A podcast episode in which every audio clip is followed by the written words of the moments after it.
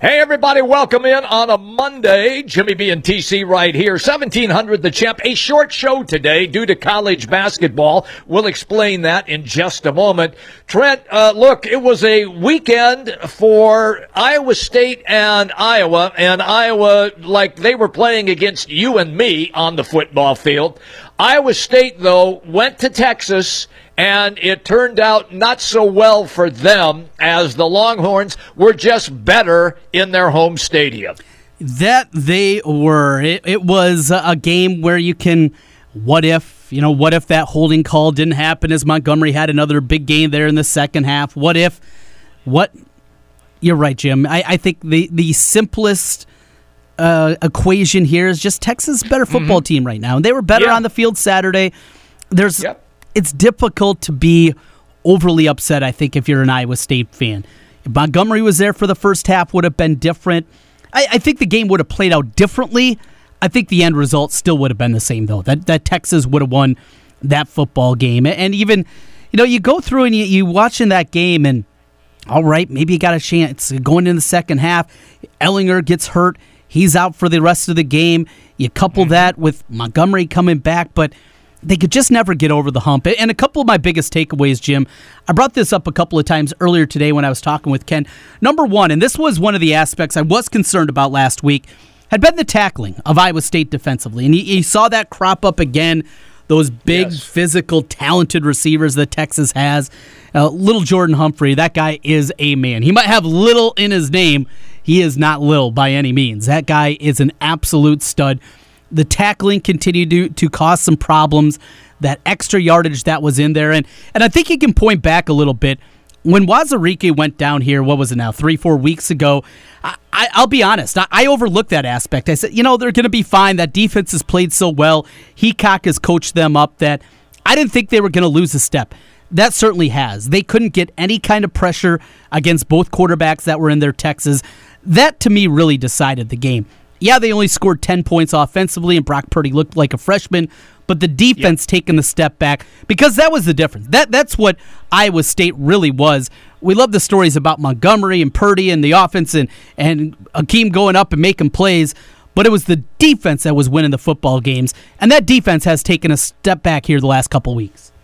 I think you're correct with that. And I should have uh, been more carefully looked at the video of the Baylor game because Bowers picked them apart pretty well. And he was having a terrific game for Baylor before he exited the game uh, by being uh, ejected. So I, I just think that Texas was lying in wait. They knew what this game meant and now Texas can cruise because they get Kansas next. So from that aspect, uh, I think I'm sure that Iowa State thought it was a business trip. Went there with great intentions, but Texas, as I said earlier, they were better on Saturday night, and that's why they won. So Iowa State takes a loss. The Big 12 championship hopes are off the table the expectations that were there, the pump up. I mean, it was the biggest Iowa State football game in such a long time, oh, Jimmy oh, B. Yeah. You understand right. the excitement there. And now you got Kansas State. And, and Kansas State has won 10 straight in this series.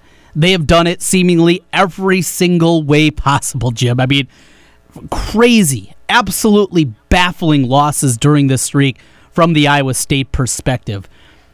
Iowa State's better than Kansas State. They're, I, they're mm-hmm. substantially better than this K State team, but it's Kansas State, and th- there's there's plenty of people that I've talked to, that my Cyclone buddies, and and different people that we have with Cyclone connections. They're more concerned about this football game than they should be, and the only reason is because of the purple and silver, and it's Kansas State. Well, that and look who's coming to town. Look, the old man knows how to coach. We all know that.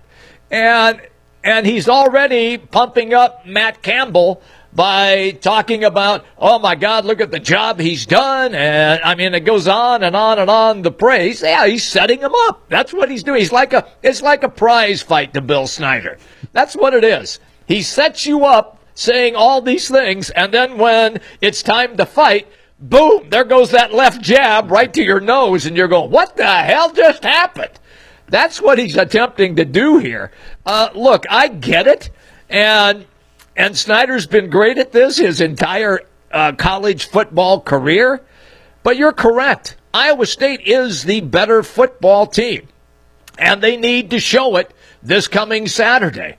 So, from that aspect, Trent, they cannot have a letdown because you know K State is not going to have a letdown. Mm-hmm. They're going to show up and play their hearts out. So Iowa State, even though they're at home, will definitely have to match that intensity. Speaking of uh, Iowa State, over to a little basketball quick hit. Jimmy B, you I know have seen, uh, we talked about this, you've seen Arizona early on this year more than I have. Yeah. in fact, I haven't seen a minute of Wildcat basketball to this point. So help us out. What are the Cyclones going to see in Maui this evening against the Wildcats? A lot of three point shooting. That's what Arizona does. They don't have that huge inside presence like they had with DeAndre Ayton last year. Uh, there is still an awful lot of rumblings about the head coach and Sean Miller mm-hmm. and his ties to the Adidas scandal. So that has not gone away. But you know what? They're in Hawaii, and the people that are there, they're not interested in talking scandal. They just want to go and, and go in the water and surf and have a Mai Tai and relax. And uh, I think Don Ho is dead. But at any rate, they can't even do tiny bubbles anymore. But from the standpoint of the game tonight, Iowa State can win this game, particularly with the inside presence of Jacobson if he is able to have some dominating plays down low on the block to relax that defense that Arizona will have around the perimeter and force uh, Arizona to collapse around Jacobson and then kick out, I, I, think Iowa State has an excellent chance to win this game over Arizona tonight. They start five new guys. So this is a team uh, that lost just about everybody who was a valuable player on Arizona Wildcats last season. So this game is there for the taking for Iowa State, despite the fact, Trent, that they are down several players, as you well know. Very, very true. Should be a good one tonight. And, of course, a big Monday night football game. Coming up next, we're going to talk some Hawkeyes. John Bohnenkamp going to be joining us from the Burlington Hawkeye abbreviated show today. We got you and I basketball right around the corner as they play down at the Paradise Jam in the Virgin Islands. Gary Rima will be on the call. We're talking Hawkeyes though next. John Bohnenkamp with us as we continue. It's Jimmy B and TC. And welcome back, everybody. We continue here on 1700 The Champ, Jimmy B and TC. Always fun when we welcome in John Bohnenkamp, the wise owl. John, welcome as always. And I don't think anybody really thought that Iowa was going to lose to Illinois, but I'm sure most people didn't think that they were going to not only blank them, but put that beat down on them at the same time. Your thoughts? I no, I mean, I, and I and even the players were like, we didn't see this coming, and I mean, they thought they thought Illinois was going to give them a little better game, and they didn't. You know, I mean, that was a team that just looked like it was ready for the day after Thanksgiving and to be done and to go home. You know, I mean that that's just but but that's not to discount what Iowa did because I thought they played a really good football game. They did a lot of the things that they haven't been doing in the last couple of weeks, and, and you can just tell the difference in, in how they play. The Iowa team bounces back. It, do, does it change anything though, John? Do, does it change per- perception of what? This week's going to be against Nebraska, the disappointment that, that people fell over the last three weeks. Anything change in your mind what we saw on Saturday, or is it just Iowa doing what they should, beat a bad Illinois team? I, they did what they should, but I think it gives everybody a little more confidence. I mean, you didn't want to go into Nebraska with a four-game losing streak, or a three-game, you know, uh, breaking a three-game losing streak but not playing well. And so I think I think the the optics of it were yeah, you know, this is this was a good win. Yeah, the season's kind of got away from him, but at least you feel a little bit better about yourself now as you head into, you know, the final game of the year. Uh, where did you have uh, Iowa, John, in your uh, uh, preseason prediction? Did you have them ten and two, nine three, eight four? Where where were you?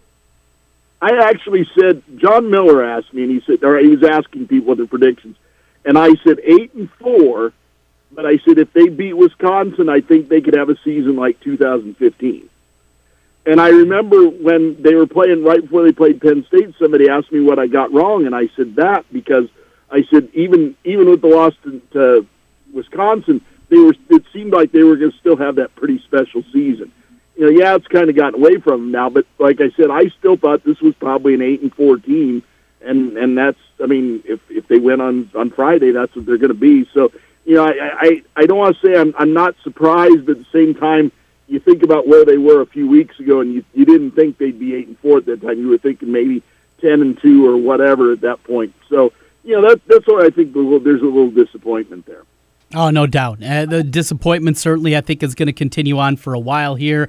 Good news is, though, that uh, this is still a very young football team. They're going to return a lot of the starters, and one of the guys that I don't think many people anticipated they'd be starting uh, coming back next year possibility of Noah Fant. I know Mark Emmert uh, had a chance to talk to him after the game, open to the possibility at the very least.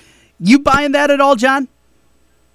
Um, yeah. I mean, I think I think just judging his comments last couple of weeks, I do think he he is going to keep an open mind, but I also think that he's going to get a very high grade from the NFL draft folks, and I think that'll be what makes his decision for him. But you know, right now, I mean, like, I mean, right now, what do you do? You know, I mean, I think you just have to wait and see what everybody thinks at the end of the year. But I mean, he's he's put up good good numbers, but I don't know if he'll get a lot of All American recognition like he got last year. You know, and in the preseason. So you know, but like I said, I think he's going to wait and see just see what they say because I don't think you want to make that decision now and then be told, oh, by the way, yeah, we only think you're going to be a fourth or fifth rounder. Mm-hmm. You know, so I mean, I, I think he's doing the right thing right now by keeping an open mind. What do you think triggered the uh, let's let's throw to the tight ends like all day uh, in that in that game, John? Was it just the backlash that that took place? Generally, coaches don't respond to that; they tune that stuff out. Uh, why do you think it changed, or or did it change in your estimation? I don't know if it changed. I, I think it was more a function of, of what Illinois was giving them defensively, which wasn't very much. And so I, I think they looked at it and say, "Hey, we you know we've got." Excuse me. Said, we've got we've got a lot of you know. I think they looked at and said, "There's a lot of things we can exploit in this in this really bad Illinois defense." And so let's go to these guys early and, and get a big lead. And I think that was the difference. I mean, go back to the Fant touchdown. I mean, he was wide open on that play. It was a great route, great play call. You look at the two touchdown passes to T.J. Hockenson. I think it was just it was just a function of the defense or, or lack of defense. I think that really made them do that. John Bohnenkamp joining us as we're talking Hawkeyes. John, Black Friday this week, Nebraska comes in, a Cornhusker team certainly playing much better than what we saw at the beginning part of the season. Your expectations? I know it's early in the week, but you got a feeling the way this game's going to play out? I think Iowa wins, but I think it's going to be a close game. And you know, I, the one thing, the one thing, and I've been preaching this every week. Whenever anybody else has asked me, they've got to get off to a good start. They got off to a good start Saturday. That was a big, that was a big thing that was a big part of that game. And so I think that's the same thing with this Friday is they've got to get off to a good start against Nebraska. Don't let them hang around because they are, like you said, they are playing good football. There's a little bit of confidence there right now. You don't want to let that, you know, you should be able to beat this team, but you can't let them get going early, and you can't fall behind like you have in, in, in that in the three game losing streak. So to me, that's the biggest thing on Friday is just getting off to a good start. John Bohnenkamp is our guest. John, look, this is um, a game that I, I suppose Iowa and Nebraska that Iowa has dominated for the past few seasons some people say, well, it's not even a, a rivalry. Uh, where are you? Is it really a, are they, are, is it a rivalry or are they just trying to make it up so it sounds like it's a, a border war? I think it's starting to get there. I mean, I, I think uh, you're right about the way Iowa's played against them in the last few years. But, I mean, if, if Nebraska responds the way that, that I think they will under Scott Frost, I think these are going to be really good games in the future. Now, now they, they get away from the Black Friday thing here for a couple of years, but I do think that needs to be on the schedule, and I do think it's a good way to end the season. I think it's I think it's a lot of fun. I think the fans like it. I think the Iowa fans like the, the bragging rights they have right now, and and I do think I think it's developing. I think these things take time, but I think right now it's a developing rivalry, and I think that's a good thing. Over to basketball and the Wise Owl. I knew uh, figured Iowa was going to go out to MSG and dominate. You had that right, Wise Owl. I figured they would win one. I, I thought they would at least get one win, and I wasn't sure which one. And um, I mean, you looked at the way they played Thursday night, and that was a really good win. And then and then Friday was just even better. And uh, you know, I know it's November. You know, I wrote about that today. That you know, you got to remember it's November. But at the same time, this team's doing a lot of things right now well, and that they weren't doing last year. And I think that's just a sign of how much this team has grown and matured. And, and, and so, I mean, it was it was a great weekend for them out there. There's no doubt about it. Are you back with an AP ballot this year? Yes, of course, and, and they were number twenty today, and guess who had them at number twenty? So Wow, look at I the am, Wise I Owl. am the barometer. The barometer, I think now is. I, I like Wise Owl better, but barometer works. That's I pretty good. do. I do too. Yeah. that sounds like something a doctor might do to you. I wouldn't. I wouldn't want that. Uh, John, with the way that you have seen them change their defensive sets, I mean, it's pretty obvious uh, right now, at least through early in the season, that that was the focal point of what they worked on before the season began. Yeah, I mean, you can tell that. That I mean, there was there was there was a concerted effort. You know, uh, I mean, because defense is mental as much as it is physical, and they talked about how they'd gotten that mindset of they want to start stopping teams, and you know, I do think this team's best defense is when they're in whatever zone they want to run. I think their two three has been really good. Um, I think a one three one that they throw every now and then kind of confuses opponents, but you can tell in the numbers, and if you if you first glance at the numbers right now, and it's something I wrote about today, the the numbers aren't really that. You look at and think, oh, they're not that good. And then you look at where they were last year, and then you're like, oh, they're pretty good numbers. So, I mean, I, I think over time, this team now has really developed the mindset, and they've gotten stronger too, which I think is a big thing. And you can just see the way they're playing defense right now that they really like doing it, and that's a good sign for this team.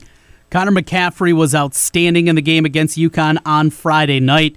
His ascension certainly is going to help this team out. And, you know, the funny thing is, it's, it's not like, at least to me, Iowa played their best offensively. Wieskamp struggled at times. Bohannon hasn't exactly gotten going. There's still more pieces here that can continue to continue to grow. How big is the upside in this Iowa basketball team? That's and, and you're right because I mean I, I think you know I mean those two those two two and a half weeks that Jordan Bohannon was off for whatever injury he had I think really has kind of set him back a little bit. He's more like playing maybe what it, what a player would be at the end of October instead of the middle of November. So I think that's coming along. I and I think with with with Wieskamp it's the same sort of deal. You don't need him now to go out and get 15 a night. You don't need him to be the savior. You can kind of let him grow into this role and, and into this job. And, and you mentioned Connor McCaffrey. He's averaging 20 plus minutes a game. That's 20 plus minutes that Jordan Bohannon, Bohannon either A, isn't playing point guard, is getting rest, or B, he's playing off the ball. And that can only help him down the stretch here as we get, because if you look back at the last couple of seasons, I mean, he was really worn out near the end of the year. So I, I think those are those are two good signs. I think moving forward that that this team can get even better than what they are right now. As I watch some of the Big Ten in action, John, there are some really good teams. And I think that when we had Iowa, everybody was concerned, are they going to just add Wieskamp and then they're going to be similar to what we saw last season? I don't think now that's going to be the case. Do you move them up right now in the pecking order in the Big Ten, or do you just leave them in that middle tier? I think they're still in that middle too, because I think, as you said, I think there's some really, really good basketball teams out there. You know, you look at what Michigan has done to start the season, for example. Nebraska's played well. Indiana played well. They they they had a tough loss yesterday. I mean, you may have some really good teams that finish seventh in the league. I mean, that's just that's just the way it's going to be this year. I think it's going to be a grind. I think Iowa's well suited for that because I think these guys are they're a year older, a year more mature. They they figured it out. I think, and I think that's a good sign moving forward now as you get in, in into the conference race, which just starts you know a couple weeks from now. So um, you know, I, I do like I do like where they're at right now, but I mean, can can they get into that top four? Absolutely. Can they finish seventh? Absolutely. I mean, you don't know what's going to happen right now in this league because it is really so good. Going to be fun, no doubt. John Bohnenkamp joining us from the Burlington Hawkeye. John, as always, great catching up with you, the Wise Owl. Sage like this week. Iowa 20th in the AP poll, 20th in John Bohnenkamp's AP poll. Good That's work right. out of you. That's it. All right. We'll see you, John.